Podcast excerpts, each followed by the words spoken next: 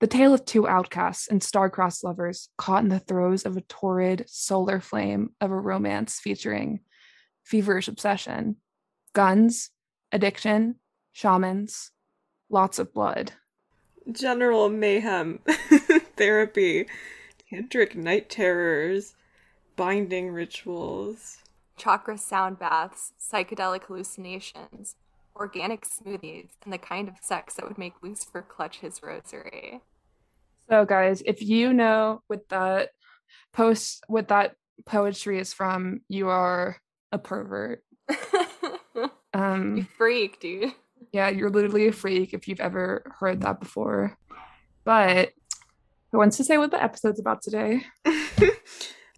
so I guess we're talking about um, Megan Fox today and I guess her relationship with Machine Gun Kelly and all of its the trials and tribulations and the extreme romance of it all or whatever.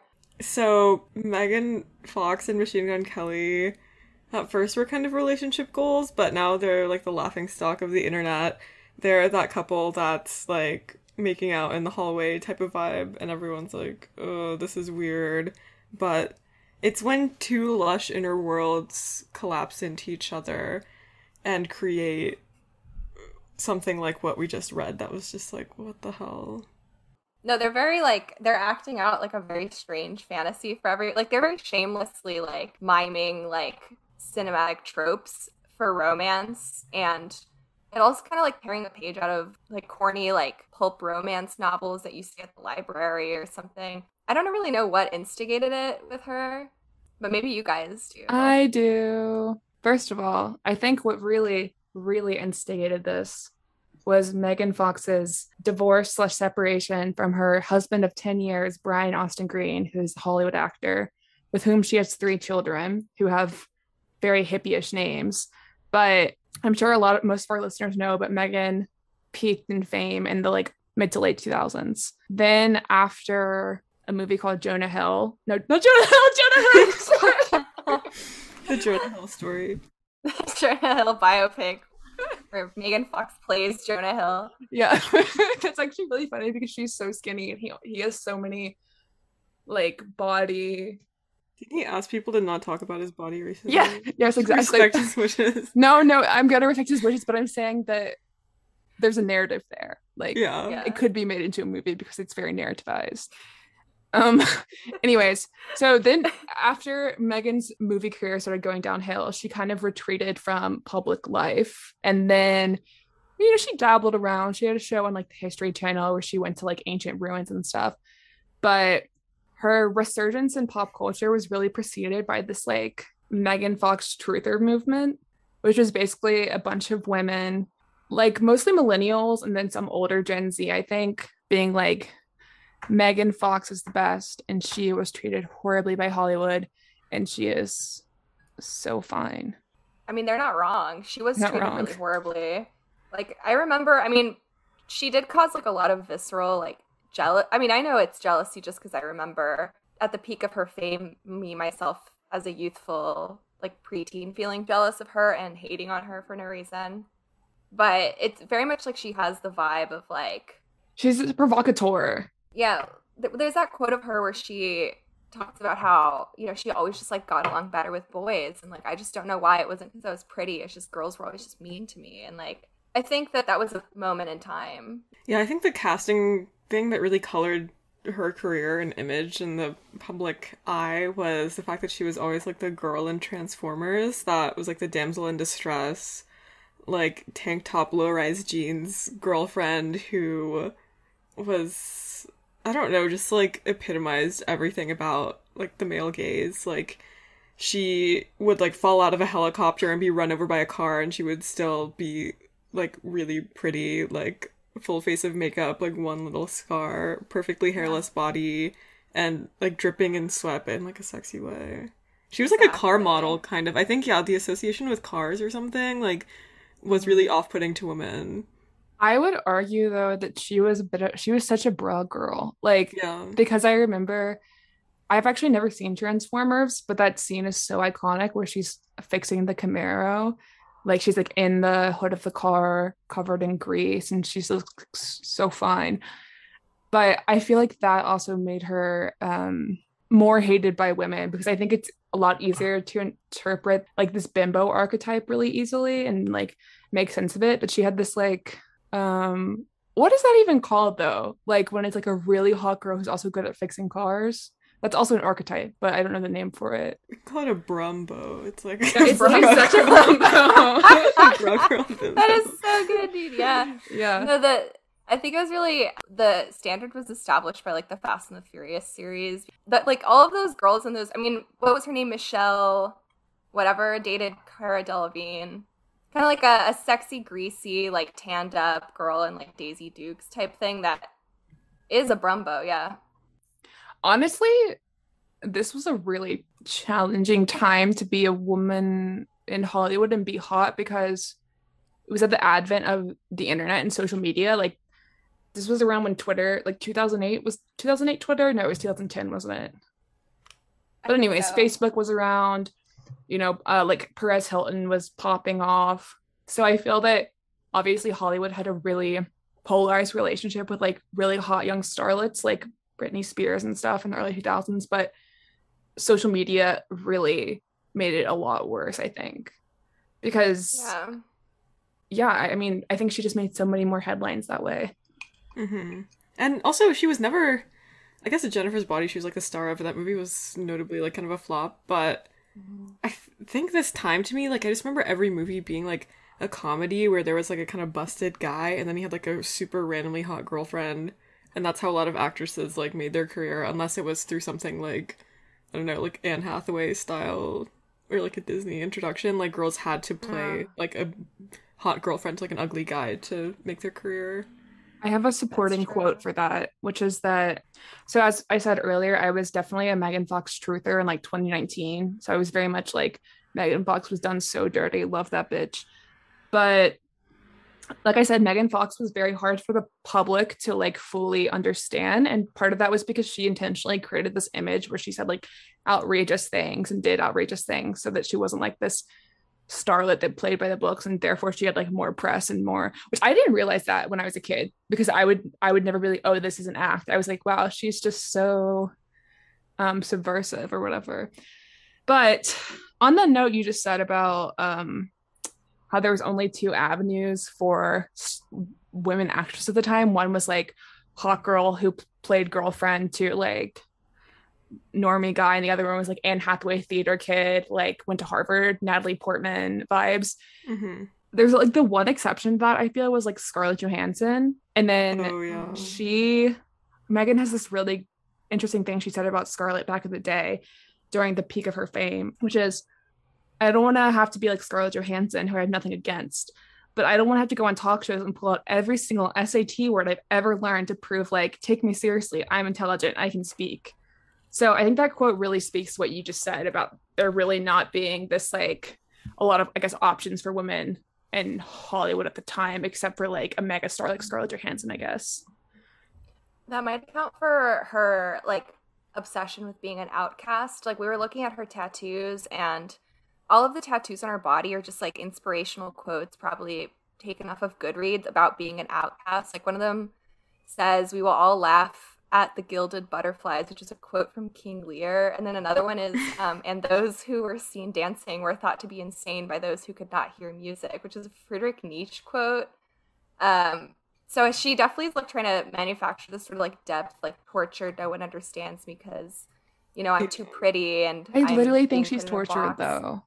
I think so too. I mean, like she seems broken actually, but doesn't have a way to like articulate it beyond just like goth like tropey cinematic like romance shit, you know? Yeah, which is where I think we can segue into the relationship dynamic that she has at the moment because Machine Gun Kelly is this like grown up e boy vibe. Who... He's like huge. He's like this huge e boy, like literally like an overgrown yeah on steroids who is just like a himbo kind of, and at the intersection of like rapping and pop punk.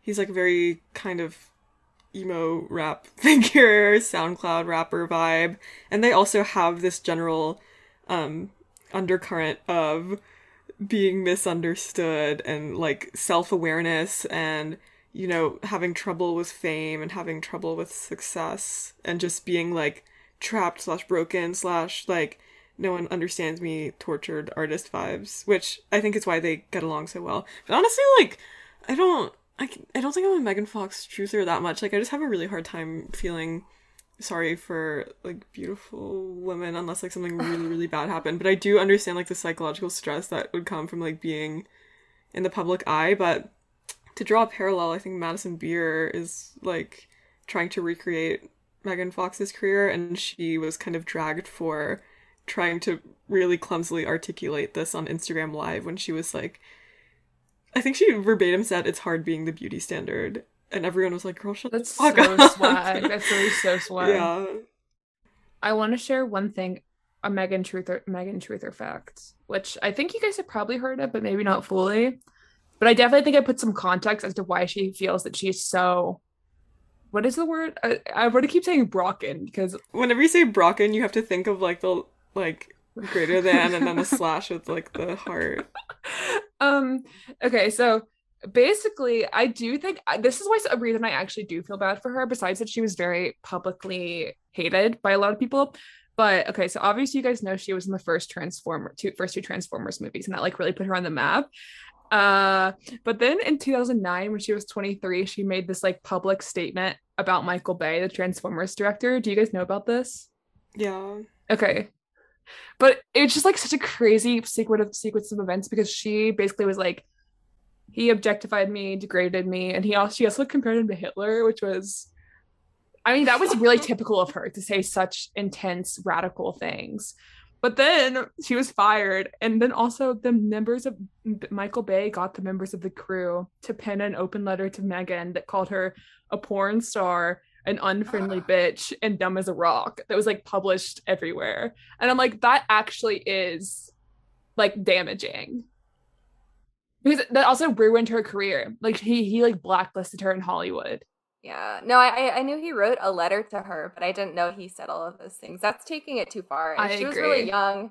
She was only 23. Yeah, dude. They have like a Stanley Kubrick, Shelley Duvall dynamic to me. Oh my god, they do, don't they? Yeah. But everyone was always making fun of Shelley Duvall for being like weird looking and like he admitted when he was casting her, he was like, "Yeah, people are just gonna be like really annoyed with her because she's just like so annoying and like weird looking that she makes a perfect victim."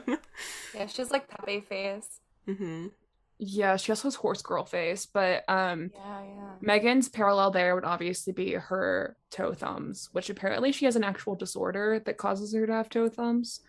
I don't think it's a disorder. It's just like a genetic. No, she I read on her Wikipedia page that it's like a disorder. What is it like Elmer's dollars or whatever?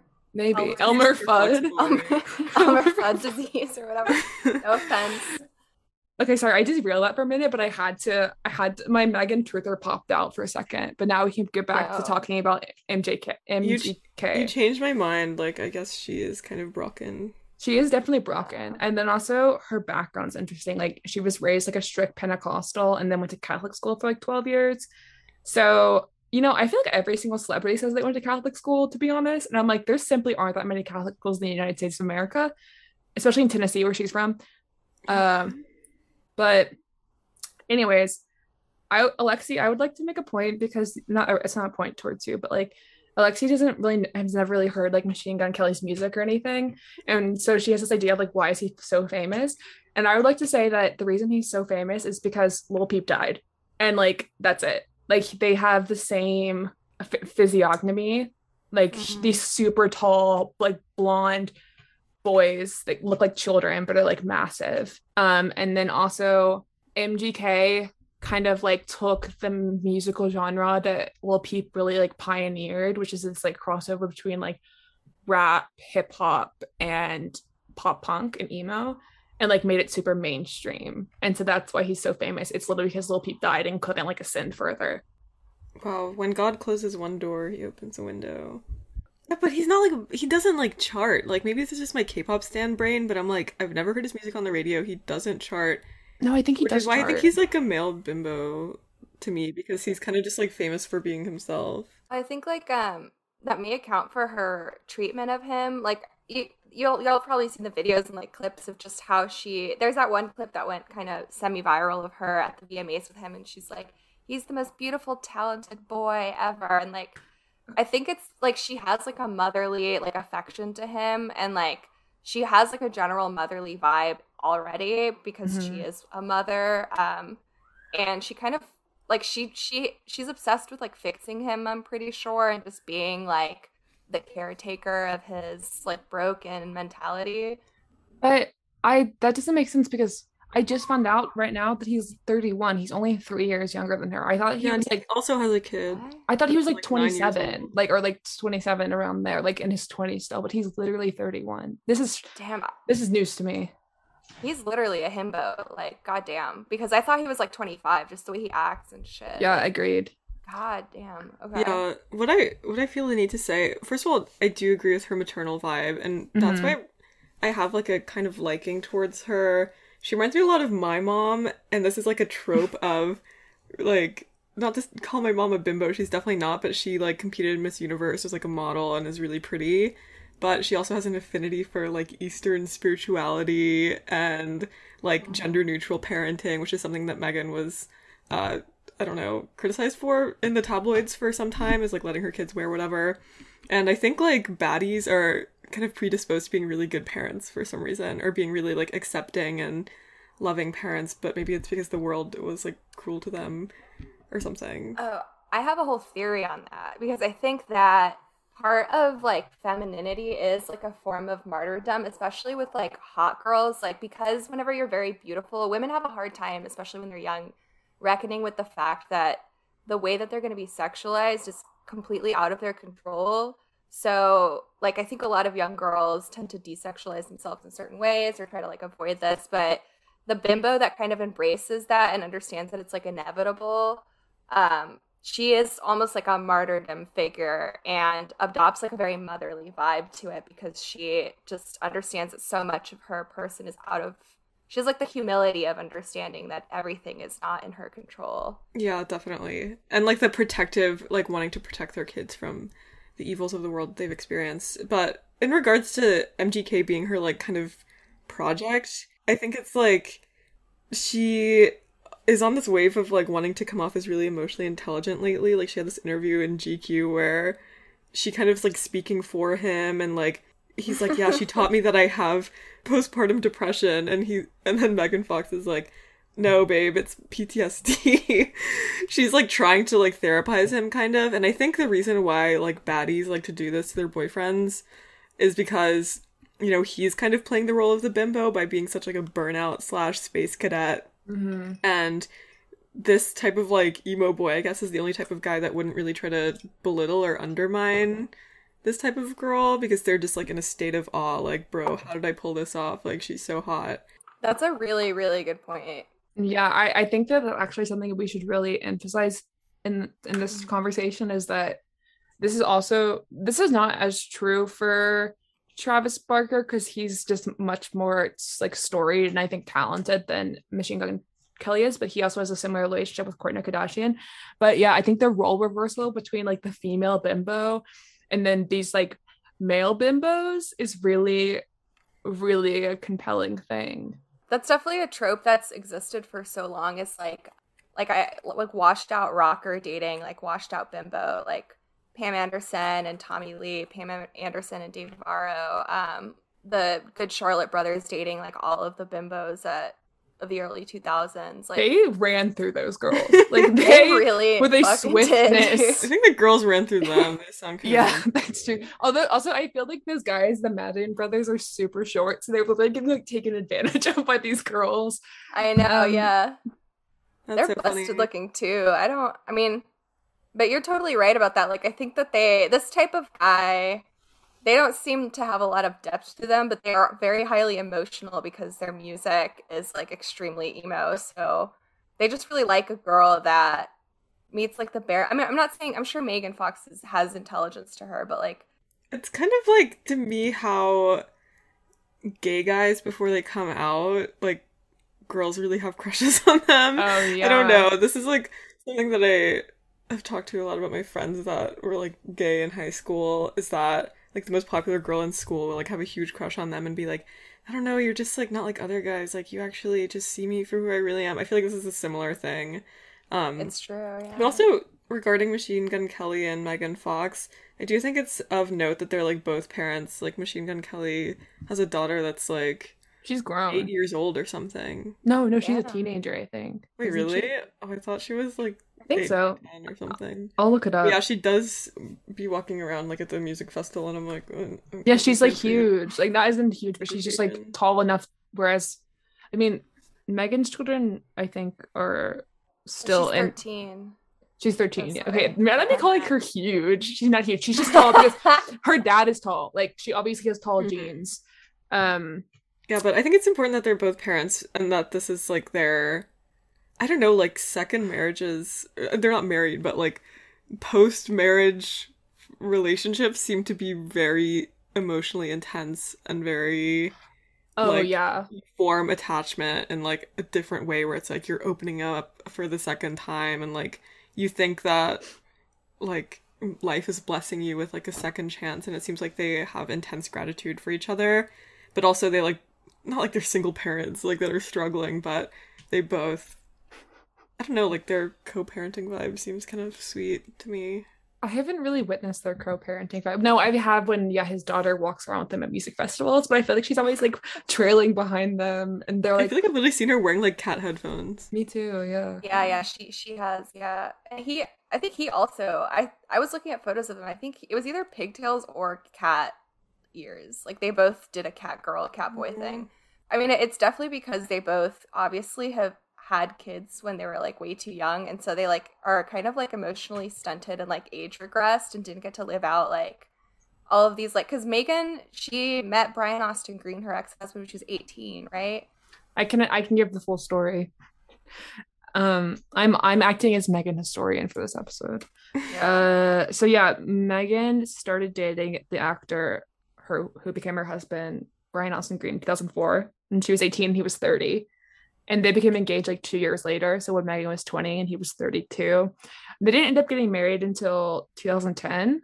But I mean, she was with him for her entire adult life like like literally from the day she turned 18 i'm sure they started dating before she was 18 but like that's not in the press and then they had three children who were born pretty back to back. Um, i want to share their names just because they really speak to megan's spirituality as a bimbo. Their names are um, noah shannon green bodhi ransom green and journey river green. So Ooh. that shows you a bit of where megan's headspace is at as a mother i think.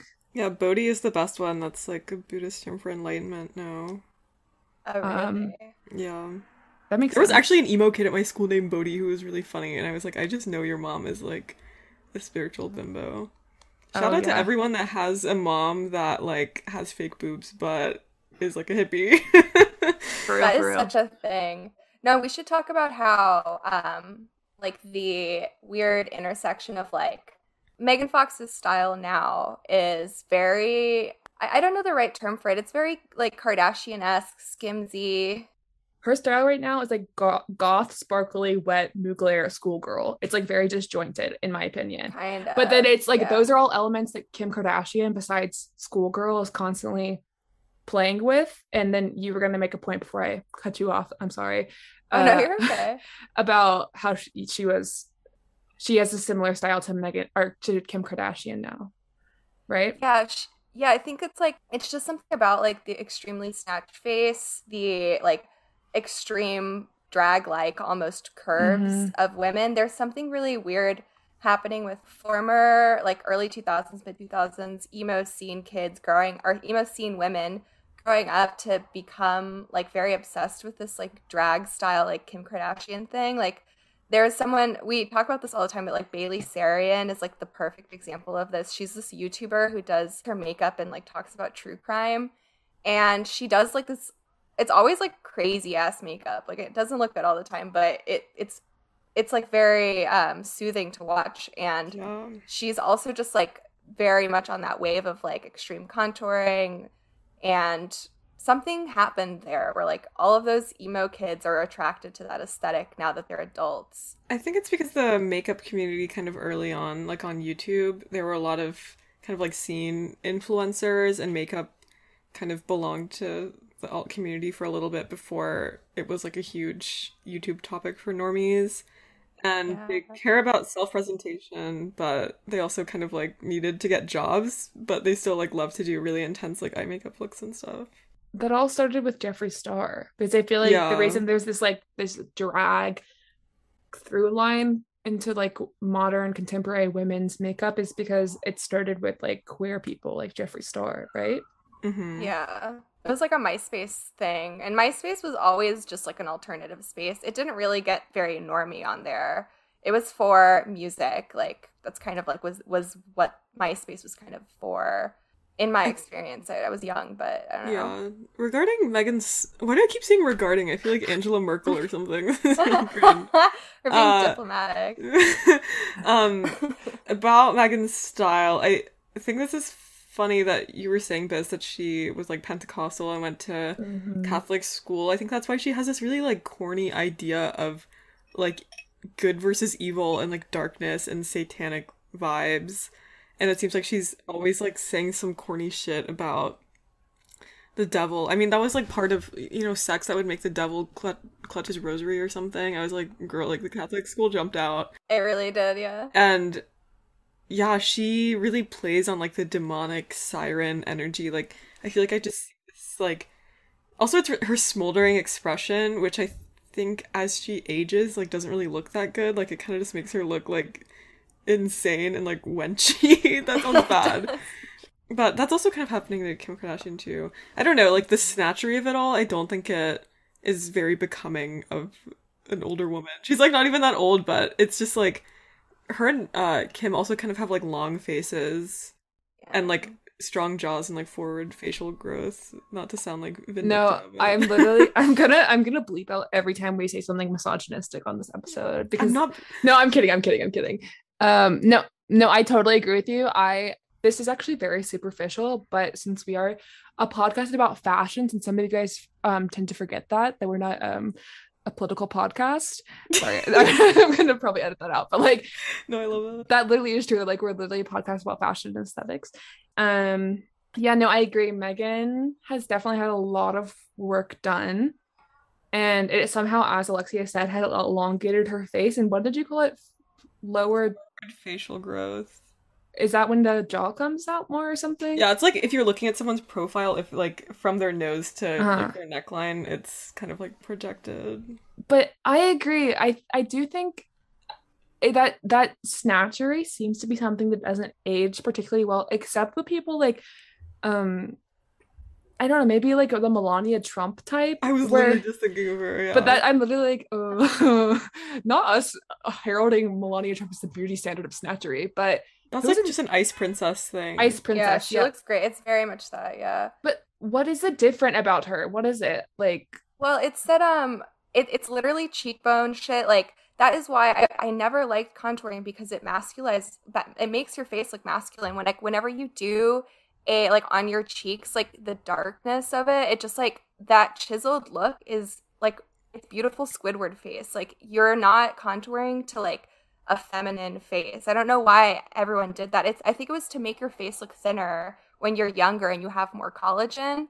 But when you're older, it just makes you look like beautiful Squidward or something. yeah, Like we've we've talked about this a little bit with the um the cuteness episode. I think that's why contouring blew up on people like Nikkie tutorials that have super round faces because then it has like a really flattering effect. That's like you're carving this like new face out of your fleshy like pie face, but it's it just gets a bit much. Yeah, I think I have a long face, so maybe I like take it personally when I look at these women and I'm like, fuck, like is that like my future? No, because I don't think I, I think additive they do so much additive plastic surgery. yeah. Um also I would like to say there's a photo of me where I look exactly like handsome Squidward because I have really pronounced cheekbones and I can attest to this. I always say I'm like I'm getting cheekbone removal surgery. Uh because I agree it is something that people are like, "Oh, this is so great," but it does it can sometimes make your face look more masculine or more yeah, more severe yeah. in ways that aren't always Well, Well, it's just like the jaw emphasis, I think, too. You know, like don't Yeah. square your face, round it. I feel like I need to look at a picture of Megan Fox. Why is her like image No, disappear from my That's head? why I always send you guys pictures. I was like, this is good inspo because her her her smolder's so intense now. Um, Okay, so I think what changed with Megan Fox is literally not even an age thing. I think that whenever she was like a Transformers girl, she was always kind of like soft smiling, and that was the go-to red carpet thing to do also in like the 2000s is to kind of have like a soft smile, like one raised eyebrow, mhm. like sultry look. But now all of the red carpet pictures of her, she looks so intense, and I think also she got more lip filler, and her brows are darker, and like they're not like thin and arched, and she's wearing like darker lipstick, and God, all the pictures of him like standing behind her and like holding her wig, so like he said that he wanted ketchup, you know, like that meme. Oh yeah, yeah, the the Kirsten Dunst one. Oh yeah, where she's like standing in front of him. And, Yeah. yeah. Um, I had something to say just now. What was it? Oh, I actually saw a really about the mouth thing you just said, Alexi. I saw this really interesting TikTok recently.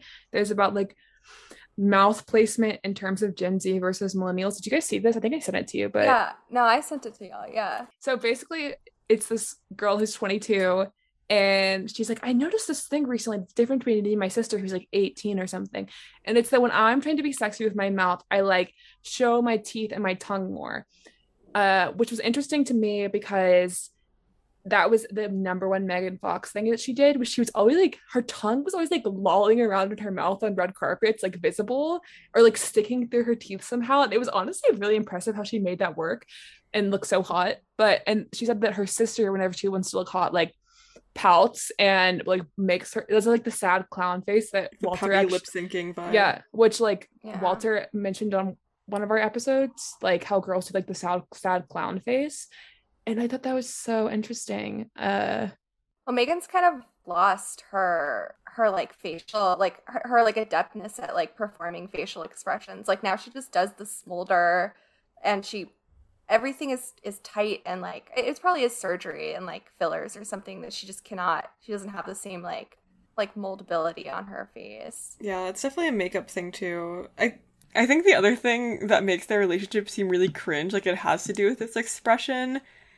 It kind of has the vibe of a girl that's like, stay away from my man, but you're like, I don't really want him. Like she just seems to be like really defensive and clingy and like weird about him and like their vibe in public. her publicly calling him daddy all the time, like that is unacceptable and for anyone. And the future baby daddies thing at the VMAs that she pulled with Kourtney and you can't have a baby daddy when you're in your 30s and 40s like you that's not what it is anymore. It's like your That's your husband. that's like your that's your that's her husband, partner. your partner. Yeah it's not your baby daddy.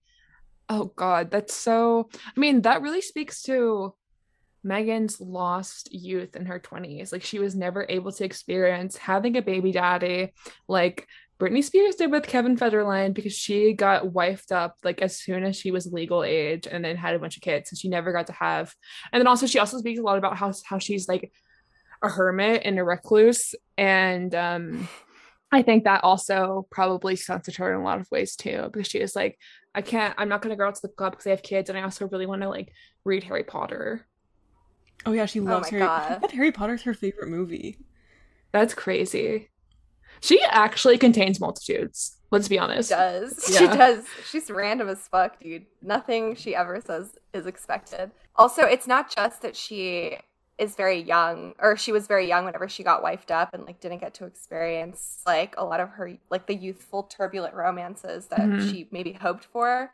I think it's also that she is like some somewhere along the lines along the way in her life like the barrier between her being an actress and her just being like a person kind of dissolved and she is like very absorbed within like storytelling and like mythologizing in a way that's very childish and like very romantic. Like she's she's adopted an aesthetic specifically which is like this like goth aesthetic that is inherently very childish because it's simplistic and it's not based on any real world experience that hermit thing is very important i think like she it doesn't seem like she, she really does seem kind of like she does not have a very active social life or anything. Like she's kind of hyperbolic in the way she forms her identities.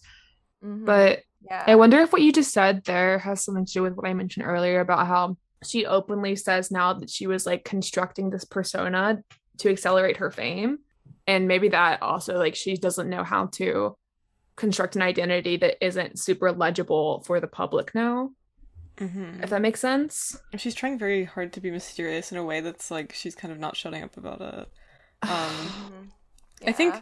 Oh, what did I want to talk about? Oh, uh, another cultural moment that I guess like inspired us to do this episode is I guess Kourtney Kardashian and Travis Barker. I always want to call him Travis Scott. Travis, and Travis Barker just got engaged. But they got engaged? Yeah, Oh, okay. and this like really rocker vibe, like roses on the beach thing. Um, but it's kind of made us want to evaluate the appeal of a rocker romance, and I think it's worth discussing like the rocker chick archetype that is really appealing to our generation. It's like a Tumblr thing. It's kind of halfway between like band theater kid shit, like Twenty One Pilots and Panic at the Disco, and like aesthetic soft grunge blogging. So like the giant band tee, like rip tights, Doc Martens thing. And I think in general, girls love the fantasy of being a musician's girlfriend. Like there's so much fanfic about this and it's like it's kind of like being a woman written by a woman. Like it's like So everybody's true. watching him but he's only looking at me in the crowd. It is a romance trope. And That is it, yeah. it it was also Megan's character kind of in Jennifer's body, like the Oh main my god, thing she was that a happens is- groupie. yeah, she like is a wannabe groupie who like tries to lose her virginity to this like emo band, and then they try to sacrifice her because they think she's a virgin, but she's not. Oh, Spoiler. that's so funny. Yeah. But I think she didn't grow up out, out of that. I think yeah, Kourtney and um Megan seemed to be reenacting this like I'm with the band, like cool rocker chick revival that's just like Yeah. painful to watch. I think okay, so I as a teenager was like I think a bit of a hardcore groupie actually.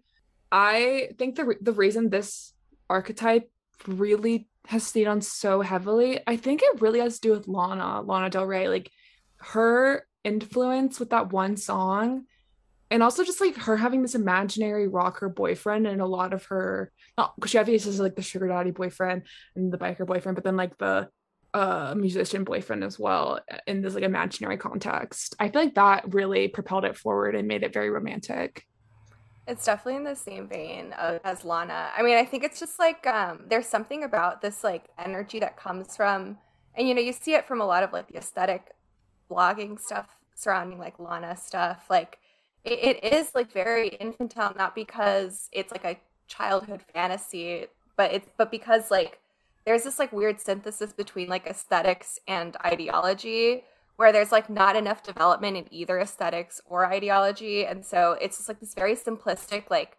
one-sided like one-dimensional perspective at the world. And i i don't know like i don't i think that they're i mean it seems pretty obvious that they're kind of doomed to break up. Like i don't see this lasting. Like how can you maintain it seems like a lot of work. They're trying really hard and working really hard to create a fantasy instead of being organic with each other.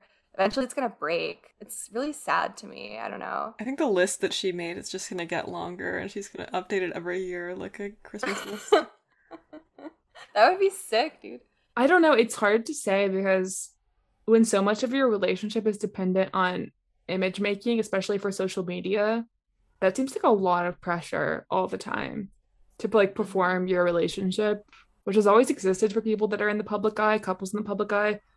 But the ex- i think they've honestly taken it to like a a new dimension that she's stigmatized i fear. She's stigmatized yeah. Uh, okay. I actually think uh we should talk about how Megan Fox was a bisexual icon, but she brought yeah. bisexuality into the zeitgeist. That was part of her subversiveness as a young, sexy female Hollywood actress. Uh, but she was also she just said so many out of pocket things. Like I'm gonna read this quote about her bisexuality. It's so she stated Megan said in 2009, I have no question in my mind about being bisexual, but I'm also a hypocrite. I would never date a girl who's bisexual because that means they also sleep with men, and men are so dirty that I'd never want to sleep with a girl who had slept with a man. The mental gymnastics of it all. Oh, what does that mean? That's like a very that's a very early 2000s like re- perspective on relationships. Like I remember at some point in time people stopped having like weird like hyper specific niche like pet peeves about relationships, like requirements for that was like a very early 2000s thing. It's a classic thing like you can make out with girls at the bar, but that's it. That's not the same it's not the same thing, but it's like those those contingencies for being bisexual or being like Yeah. not straight. It's also very pick me, I think. Like very It's it's so like a- pick me. Yeah, it's very pick me bisexuality. That at that time, every girl that was such a thing. Every girl said they were bisexual, like to the guys and stuff. That was such a thing. I mean, God Yeah. bless. That was that was a moment in time. But it, I mean, the moment hasn't ended for her because she did this queer baby photo shoot with Kourtney Kardashian. That was so obviously like it was pretty soon after their thing talking about their future baby daddies, and just the vibe of like, uh, it was like giving girls that don't know each other very well, but they're like boyfriends or friends, but they're trying to like make God to do something sexy for them, or it was just like very inorganic. Rancid, rancid, rancid. Also, a friend of mine, Jane, brought up something recently that was like how even though these couples are friends, they're like in constant competition in our eyes, which I think is mm. true because I mean, they put Megan and Kourtney in the exact same Skims lingerie for this photo shoot. And they like styled them identically, put them side by side with a white background. So obviously, we're going to compare them. They're identical and like think about like who's hotter, who like who's serving more. It's true, yeah. Like that's my impulse. I want to say like Kourtney is more mature than Megan is to me. Like I, I constantly just want to like compare them. That is very true. Like Yeah. that's such a plant. Like that's a psyop. Like uh, it's just so obvious. Like I don't pandemic. It also rem- Yeah. it also uh very is the word obliquely? Not obliquely. It very directly referenced Megan Fox's most famous photo shoot and also probably just the most famous image of her to ever exist, which is from the height of her career when she's wearing a black bikini and she's like dangling a cherry into her mouth or something. Uh, Oh, and I think that was shot by Terry Richardson, but I might be inc- not correct. Uh, but they're actually they actually were trying to make a Terry vibe with this photo shoot because I think it was like a flash photo, maybe. Uh, but yeah, they also had cherries in this short shoot with Kourtney, and it's like, like you said, them it being a what'd you say a plandemic? pandemic. Yeah. yeah, it was a pandemic. Like it's so calculated and uh, incapable of like being horny. It's like it's so unhorny.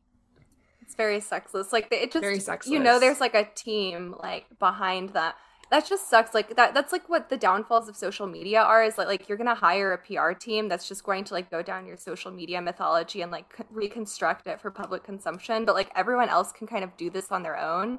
So like everyone's gonna clock it immediately. Like you Mhm. really just have to be organic now. Like the jig is up in terms of like construction of mythologies. Like we do that every day, all the time. Like we're all experts in it. Like I think it would have been a sexy photo shoot if it was just like one of them, but it was just like you could tell that they're both very aware of the camera separately and not in a way where they were like considering their embrace. Like it just didn't look like they were about to embrace each other passionately at all. They'd have like Barbie hands on each other's waist that are just Their faces are totally isolated from their movements, which always makes not always, but often makes a bad shot. Mm-hmm. Megan Fox is literally like the personification of a wet t-shirt contest or something to me. Like Bro, she seriously is. And aging under those circumstances must be so challenging. And she's a martyr dude she she like she really like has to sacrifice like everything because she's like cursed with this body of hers That's why she's always she's always referencing the devil and like Satan, but I'm like, you actually are a very Christ-like figure. it's true yeah She she's doesn't very- wanna she's accept it. well, I read something earlier that said that part of her instigation of this, like, I'm literally like the devil's daughter type of thing, came from. So Lynn Hirschberg of the New York Times said that. So uh, people made a lot of initial comparisons to her and Angelina Jolie, who was another like bombshell but goth girl that preceded Megan. Uh, and this woman, Lynn Hirschberg, said that Megan sped up the process by linking herself to Jolie by like constantly telling tales of darkness and lust and like leaning further into this uh bimbo goes to hell and comes back and like has a violet blood on her neck and a bunch Mhm. of tattoos. So I really think Megan Fox like kind of thinks in 4D, but I think her I think she's not as sharp as she used to be. We need to talk more about being dickmatized because a, a recent interview went. It was like a red carpet thing with um Billy Bob Thornton and Angelina Jolie, where she's just like Mhm. clinging on to him and like saying things that are just like foul. Like she's like, Yeah. we fucked in a car right before this or something, and she's just like not even looking at the interviewer. She's like gazing into his eyes, and he's just like has this very forward. It's like a body language thing too, like that you know the meme of like the green line. Mhm. It was very much that. like, We should actually do some analysis of Megan and MGK. But I think it, it feeds into the male gaze more than people think because their like hypersexuality and like weird sexuality just makes you even more envious because you're like, I know they're having some freaky, like insane sex. Like, why can't I but see it or something? like no one Angelina Jolie was the only bitch who really did that. That bitch made out with her brother. Like she kissed her she had t- she kissed her brother and she also wore Billy Billy Bob? Billy is that his Bob. name? Yeah, his his Billy Bob, blood yeah. around her neck and she was fully dickmatized and she was also I mean Angelina was on drugs. So like that's another I think different thing that can contributed to her dickmatization. um whereas I feel like Megan has like, never done drugs for some reason. Like she just doesn't Yeah, she has sober vibes. That's like sad to me that she I don't know that she reached this point totally sober. Like how can you let your she said they had psychedelic hallucinations in that post. Like, I feel like she probably does. yeah. Um, what's the one that you go to do in the Ayahuasca. forest? Yeah. Yeah, she's definitely done that. Mhm. I also am I'm looking at the pictures of them for that body language analysis with the lines, Mhm. and she fails all of them. She's always pointing her pelvis outwards towards the world. So Oh. no. That is that's it, yeah. He's always standing behind her in all the photos. He's always looming. lurking. Yeah, he's Yeah, I think it's his. You know, he has. Like, I find him very unattractive, to be real. But even though he's like tall and like huge, he just looks like Gumby or something. He's just like looks very just boyish. like Gumby. He looks like he sells onions at the gas station in like Vidalia, Georgia. Like that is what his facial bone structure is. Like he has Yeah. Like he's seriously lacking any cultural. Like I don't look at him and see any ethnicity or something. he reminds me of like a British peasant. Oh, but he's too tall. But he does have like a gas station vibe to him. Like very strong gas station vibes. Like but like night shift gas station vibes. Yeah, like she's more masculine than him in the face to me. Yes, yes. It's crazy. That is why she has she that's the thing too is like she's very dominant and it, that's why it's motherly because it's not like a tender motherness motherliness. It's it's like a um like a helicopter parent type vibe Mhm. with him. I I, feel know. like it's not. I feel like it's not helicopter parent. It's like anticipating their thoughts before they have them, which I guess is helicopter parent. But I feel like every single time she says something, it's like I knew you would say that silly goose. Here's what you actually meant. You meant PTSD, not postpartum depression. that was such a Freudian slip that he said postpartum That was depression. seriously not okay for him to say. I bet Megan had really bad postpartum depression. She had three kids within two years of each other each time, and I feel like like like most likely she had some postpartum depression. yeah. Postpartum depression. Exactly. I think if you're really hot, you're more likely to have that. My mom had really bad postpartum depression. It's totally true because it's like the the narrative of like I'm not. you've lost like your life. Yeah, like who am I if I'm not? Like I don't feel like myself. It's like a total identity shift. Like I'm just a mom now. What the hell? But she seems Um, like a great mom.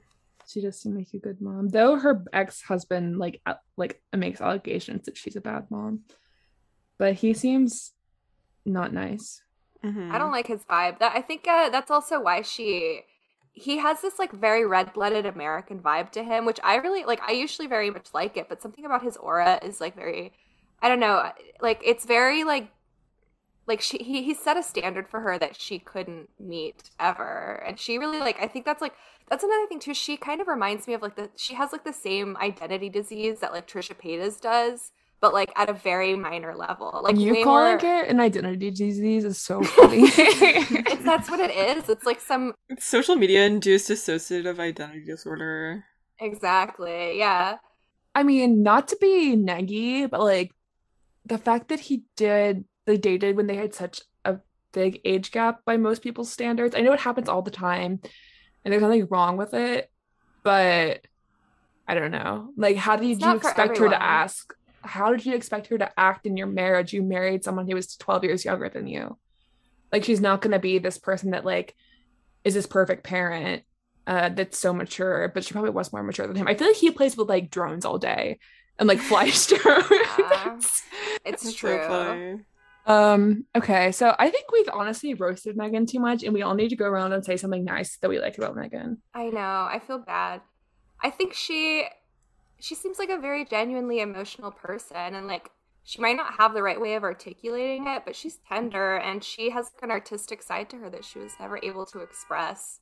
She mm-hmm. clearly like wants to be an artist but is cursed with like being a like calendar model, you know? She's cursed with being like a satanic bimbo. Yeah. The, yeah, like she she she's tortured as fuck and in a way that is not like the, her her tortured vibe is not contrived. It's just the way that she's con- communicating it. Like mm-hmm. Look at this picture of her, y'all. Isn't it pretty? She's so beautiful. She's gorgeous. You see, like she used to do like this sleepy, like fuck me eyes, kind of like soft face, and now she's just like like the Miley Cyrus. I mean, yeah, someone called her when I was doing research, they're like she was the first bona fide sex symbol of the 21st century, which honestly mm-hmm. I think that is true because, like I said, like there's people like Scarlett Johansson, but they were always trying really hard to intellectualize themselves, and like Scarlett was in like her first film ever was not first film, but her first film as an adult was like Lost in Translation by Sofia Coppola. So I think she was like the first bona fide sex symbol of the 21st century. Um, I actually want to make a point about Megan's recent styling, which is that I feel that she never had like an aesthetic fashion identity in her the in phase one of her career.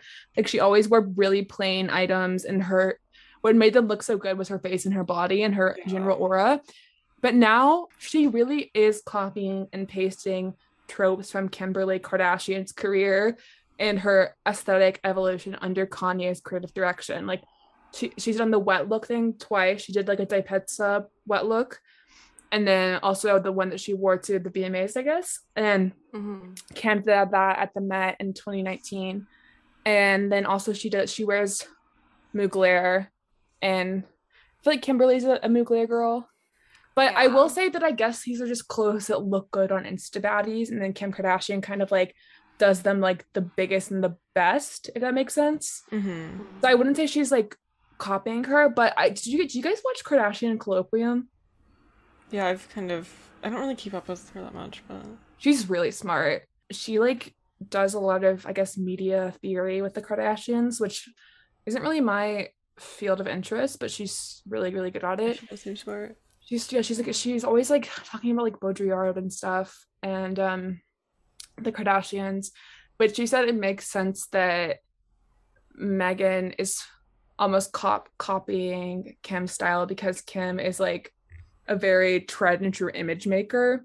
And so like Kim knows how to like make an image in public that is successful and like shareable online and creates the right type of reaction. And I thought her analysis was really interesting. I think Biz, you were the one that said that Megan is like pre social media hot. So I think mm-hmm. her adopting a Kardashian image is her way of navigating like not just being an objectified like I don't know. I feel like all the pictures of her that were really great were like photo shoots or like red mm-hmm. carpet or like lighting her tongue on fire vibes. So I don't think she knew how to like take that. Yeah, that's actually a really good point because Megan was a late adopter of Instagram. And if you look at all of her pictures on her early Instagram, they're not very good. Like she wasn't very good at taking selfies, besides the one selfie she took of her proving that she didn't have Botox by like yeah, so she's iconic. like she's like wrinkling her forehead and it just looks like she has Botox. Wi-Fi sim- yeah, yeah, Wi-Fi like, symbol. But like it still looks like she has Botox though, because like everything yeah. else is like perfectly smooth.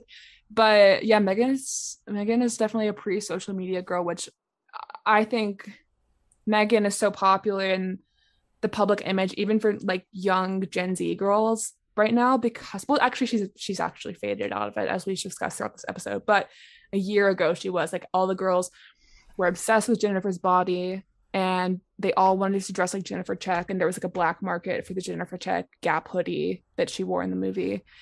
And that is because all what's really like attractive to younger women right now is like images that are like slightly pre social media. Instagram images from like 2013 or whatever of like Victoria's Secret models or like Bella Hadid's Snapchats or something, Snapchat photos. And I think Megan fits really well into that idea and Yeah, attraction. She's very. She looks good in like lo-fi images, Like film like- stills as well. Yeah. One thing I will say about her though is like even though she was a late adopter of social media, she's clearly like very online now. She's extremely online. Like she like her calling MGK daddy and like the way she dresses too is like that was the thing too. Whenever you tried to describe her current style, it was like just like a mishmash of a bunch of like different internet aesthetics, like schoolgirl slash like influencer that's like just like casually walking around and stuff. Like I, her like re-entrance into society after getting divorced, I think she like got really into social media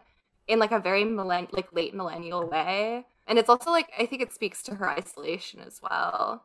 Uh, That's why I think she has the same disease as Trisha Paytas. Like she just is like kind of going through like a rolodex of like different things that she sees and trying to adopt them.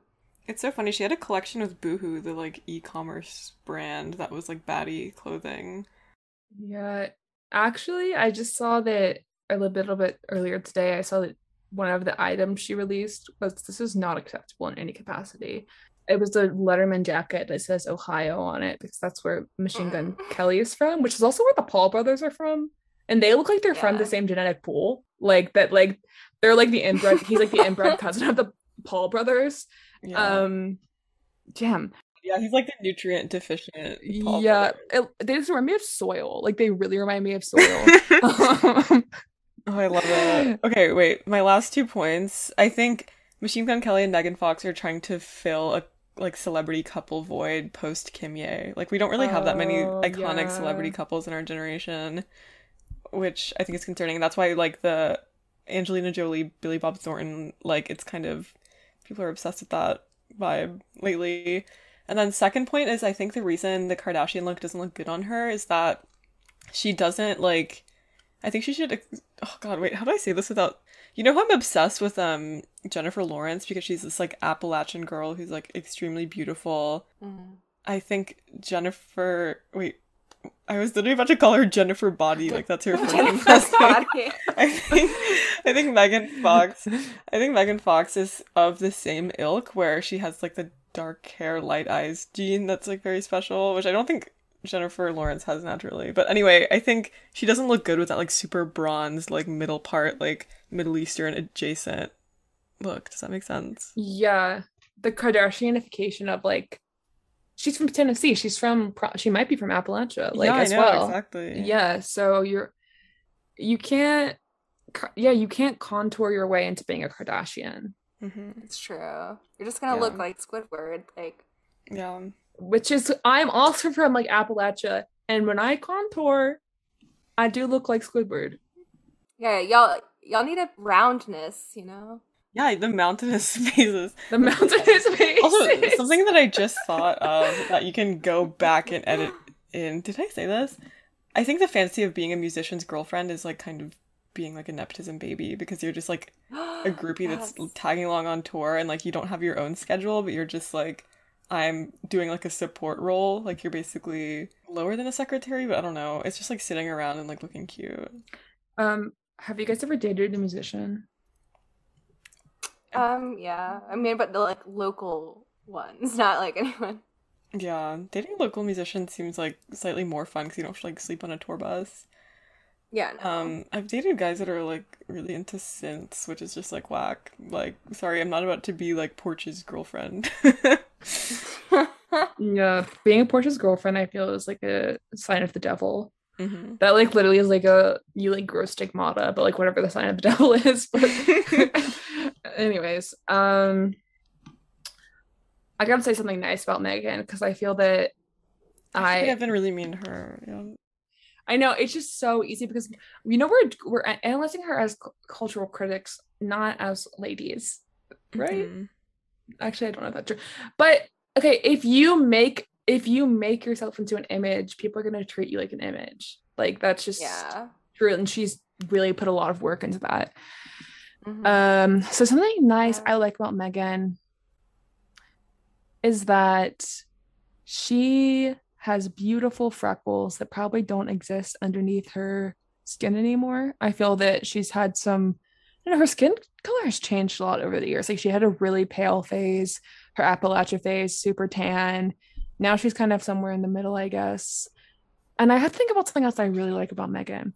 Honestly, that quote I said earlier about um when she said that she didn't want to have to use SAT words in interviews like Scarlett Johansson to prove that she was smart. I feel that's very valid actually. And I think that that was a brave thing of her to say and she said it in a really funny way. So that's cool. Yeah. She is brave. She's, you know, she's been through a lot. And uh, we're speaking on the subject again, like as critics, but we all, we, we want her to be happy. Like, we just want her to be happy. And we're rooting for her every step of the way. Whatever. If you're listening, Megan, we believe in you. It sounds very bless bless your heart of us. I cannot say enough. I am literally a, a Megan truther, like OG Megan truther. And so it did really let me down when she went down this path. But at the same time, she, I guess she is figuring. I mean, having a divorce is already traumatic. So it makes sense that she's Like like, getting stigmatized right after. yeah, like- getting that's like classic crazy that but puts you into a crazy headspace like you're getting a divorce from your long-term partner and then you're getting dickmatized within a month being Ugh. stigmatized is a pre-existing condition that should be covered by insurance. I think.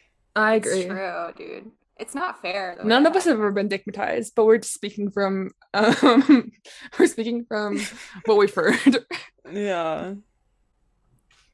Yeah, no, I do like her. She, above all, I don't think she's like a malicious person. She just is, like, sometimes painfully corny.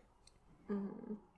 which is very Um, mom of her. Like she, she. I'm sure she's a good mom. Like she has a mom vibe to her. And if you have like an inescapable mom vibe, I think it just is because like your kids are your life, mhm. and a good mom acts like her kids are her life, and she she does, you know. So all right i'm gonna end the session the session today on a um i'm like your therapist i'm like oh time's up. Um see you next week. Uh don't forget your parents credit card but anyways um so i'm gonna end it in another rapid fire few questions. Okay Okay. so what is your favorite megan fox movie? Or that's like so hard because she's had like four movies but we're gonna do it anyways should i go first oh yeah, you go first. You go first. Yeah. um i didn't see jennifer's body until college but i have not seen i don't thi- no she was actually really good in um confessions of a teenage drama queen with lindsay lohan she plays like the girl villain she wore like yeah. she wore like baby blue dior i think in it and looked really fab she had a really different sounding voice back then uh so i definitely think i i feel that i was most moved by her very early performances on she's also in one of Mary Kate and Ashley's movies as like the girl villain, the hot girl villain.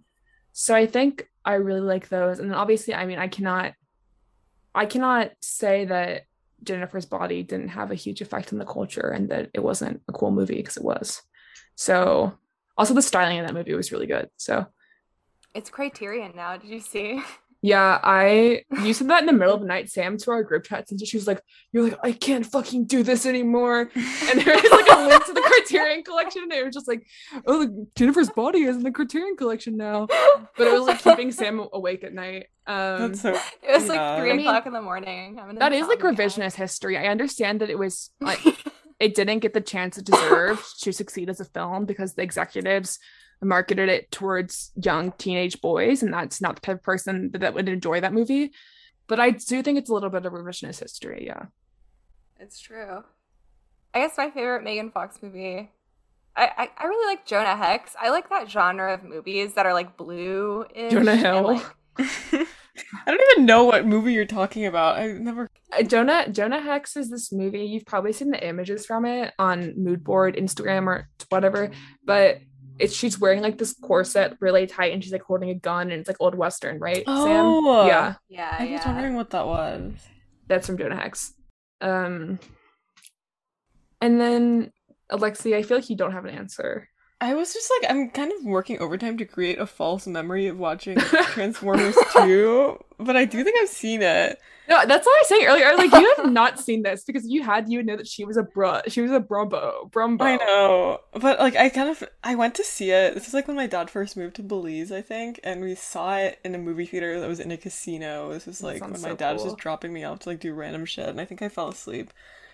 But it was really loud, and it was kind of like Egyptian themed.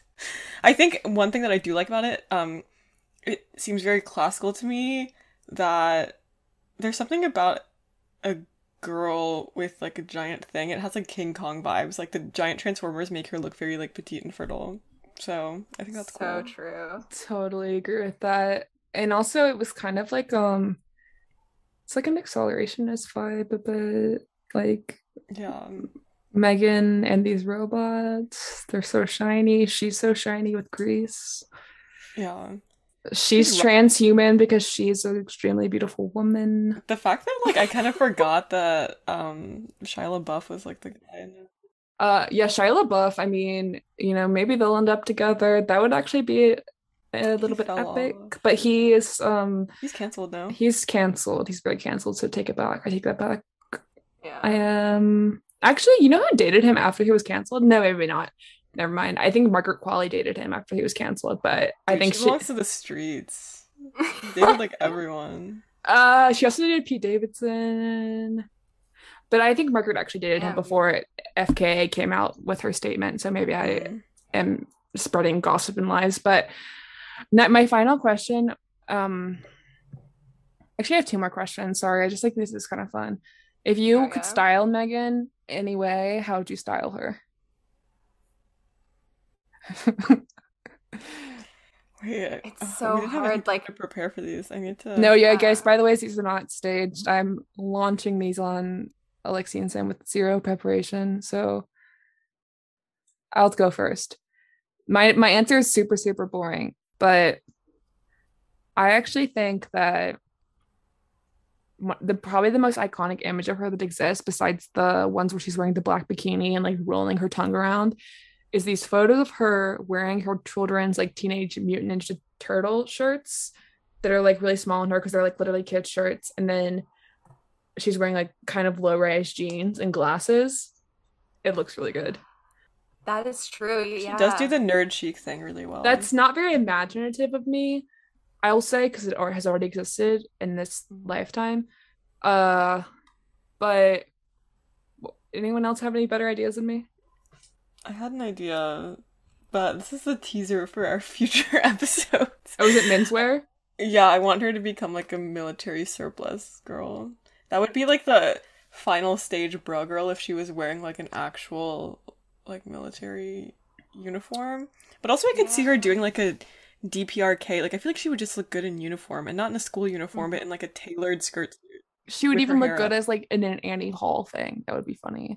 Yeah. But what you're just saying is real funny because I was thinking my first answer was like, oh my god, she should wear like a Dune type outfit, and like the colors of Dune are very like lend very well to like military uniform. Yeah. which I think mm-hmm. we're thinking of is also because of her strong association with the desert and Transformers as well. I think. Yeah, I was just thinking about her being in Egypt, but I also yeah, just like a professional uniform because we don't see we don't Like really McDonald's worker? with professionalism. no, it's also like my mommy is she's jumping at me because I'm like she's just like my mom, and my mom was a flight attendant.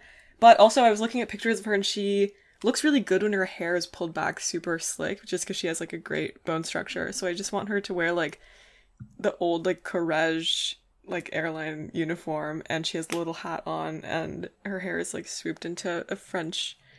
What's that called? Chignon. Yeah, like a chignon. She would look cool. Yeah. Yeah, she should do more visual role play, shouldn't she? But like not in the way she's doing it, more pronounced. Yeah, like Mhm. like Trisha, like how Trisha's always dressing up like the, the Domino's uniform. I That would was not be surprised hungry. if I saw Megan Fox pop up in a Trisha Paytas vlog. Like I just wouldn't be surprised. Dude, they have some. They have some weird. Like they're spiritually connected. Oh my God, they're like you adjacent, dude. Sam, that was a really good point because also Trisha actually has the relationship of the century. Like when we're talking about how there's no Kimye, because it's because we have Trisha and Moses, and therefore every other is couple is redundant. God, how did they pull that off? Like that relationship. How did they do that? Like there's no way. Like there's never been another couple like that. Are like, we it- misgendering her? No, Oh, she's oh, yeah. they. She they okay. She, she, they. Okay. I, Okay. I hope. I don't Um, well, Ki- Megan's Kibbe is very highly yin, very heavy. Like the I have to like bring it up. Yeah, she's very I was masculine. about so she- that. yeah, that's why she looks good in military stuff. Like Melania does Like, too, because she's like Shoulder heavily pads. Mhm. exactly. Like, you need to work with your angles. Like she should, she should do like a Melania like thing. It would be more age appropriate. She I don't should want date to watch. Melania. She should date She should date Melania. Dude, she should date both of them. They're, she's their unicorn. It's a Sexy little bird. Oh my god. She should date Barron. she should date Barron's nanny. She could definitely raise him right. Yeah, she could raise him right. Yeah. She needs to date Richard Branson. I know I already said that, but like, I I feel like like he also fell off. Remember who Richard the guy Branson from is. Virgin Airlines, he was kind of like a bad boy, like millionaire. He was like pre Elon Musk, like the Virgin Suicides?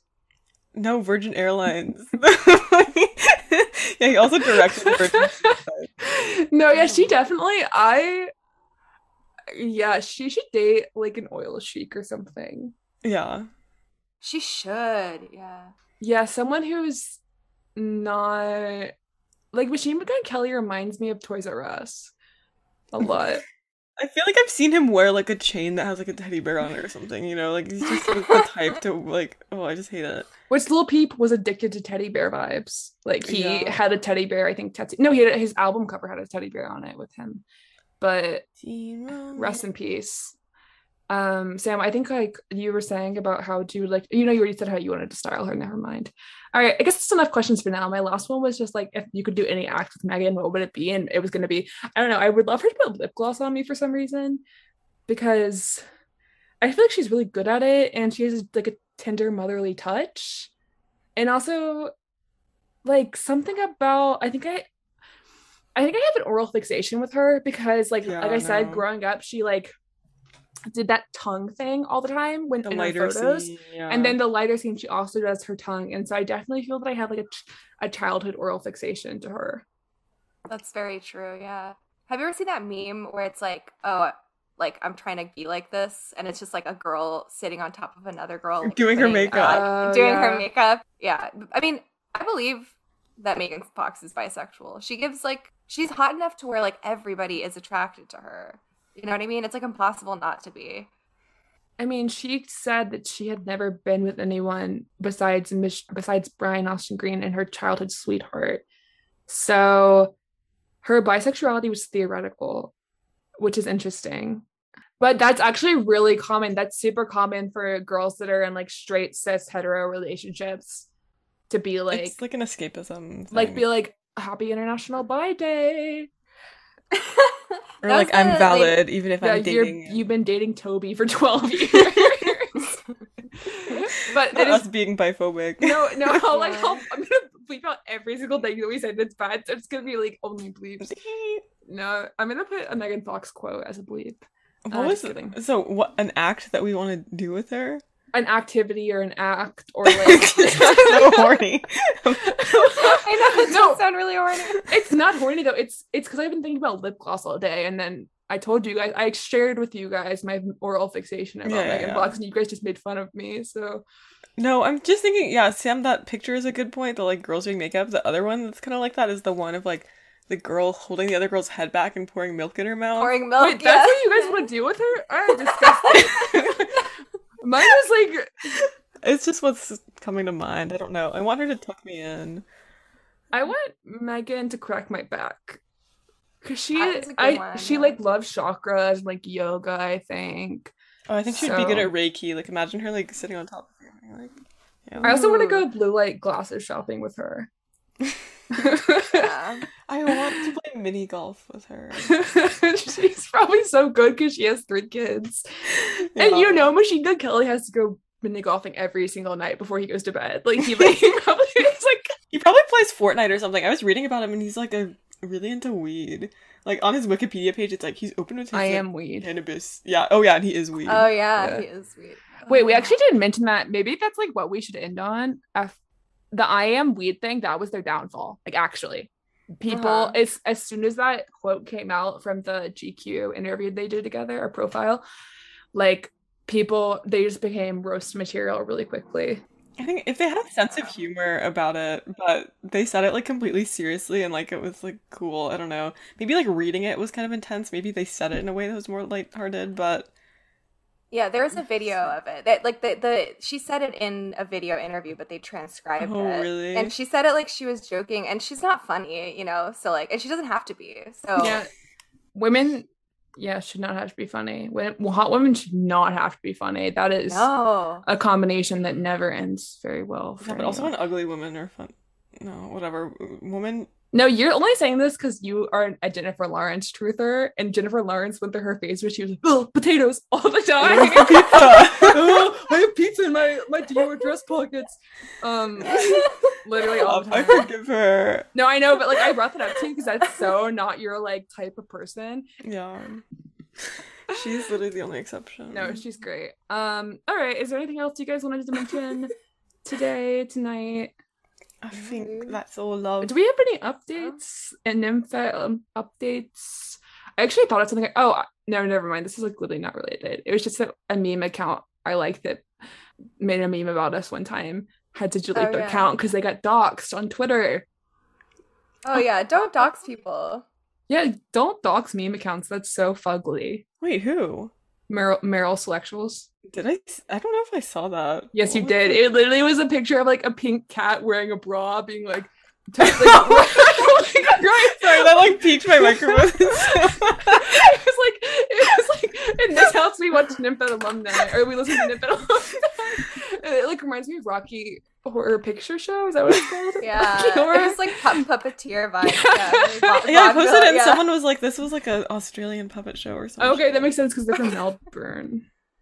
Oh, okay. Melbourne as well. Oh, actually, we need to give a very warm shout out to the Wet Brain Discord. Thanks for all the love, guys. We have a mole in the Discord named Walter who um told us you guys were saying some very loving things about us, so we very much appreciate it and feel the same way about you. Yeah. We have we have feelings for you. Yeah. We're dickmatized by you. Okay. This is just a quote from back in the day. So Megan said that she was bullied a lot in middle school, that she had to eat lunch in the bathroom to avoid to be being quote pelted with ketchup packets. She also said that the problem was not with her looks, but she had always gotten along better with boys and and that rubbed some people the wrong way. Fox said that she was never popular in high school and that everyone hated me. I was a total outcast and my friends were always guys. I have a very aggressive personality, and girls didn't like me for that. I've only had one great girlfriend my whole life. Now she has two because of Kourtney Kardashian. So, Mhm. all right, guys, thanks so much for listening. Uh, as always, our DMs are so open. Uh, and we Don't be love you. yeah, don't Not, be- I'm not being weird. I'm just thinking No, about the, no, the. DMs. no, say whatever you want in DMs, actually. Literally, no, mm, yeah, you can say whatever you want in DMs. yeah, just don't get too freaky with it. You know, like Sam, are you okay? Did someone dickmatize you in DMs? no, I just I'm just like scared. I don't know. Oh no, I don't. No, I don't think are. No, I think they're normal. All of our followers are extremely normal. Send us your favorite Yeah. picture of Megan Fox and tell us what you would do if you had 24 hours with her. If you had 24 hours with me and I couldn't say no, what would you do? Bye, guys. Bye. Bye.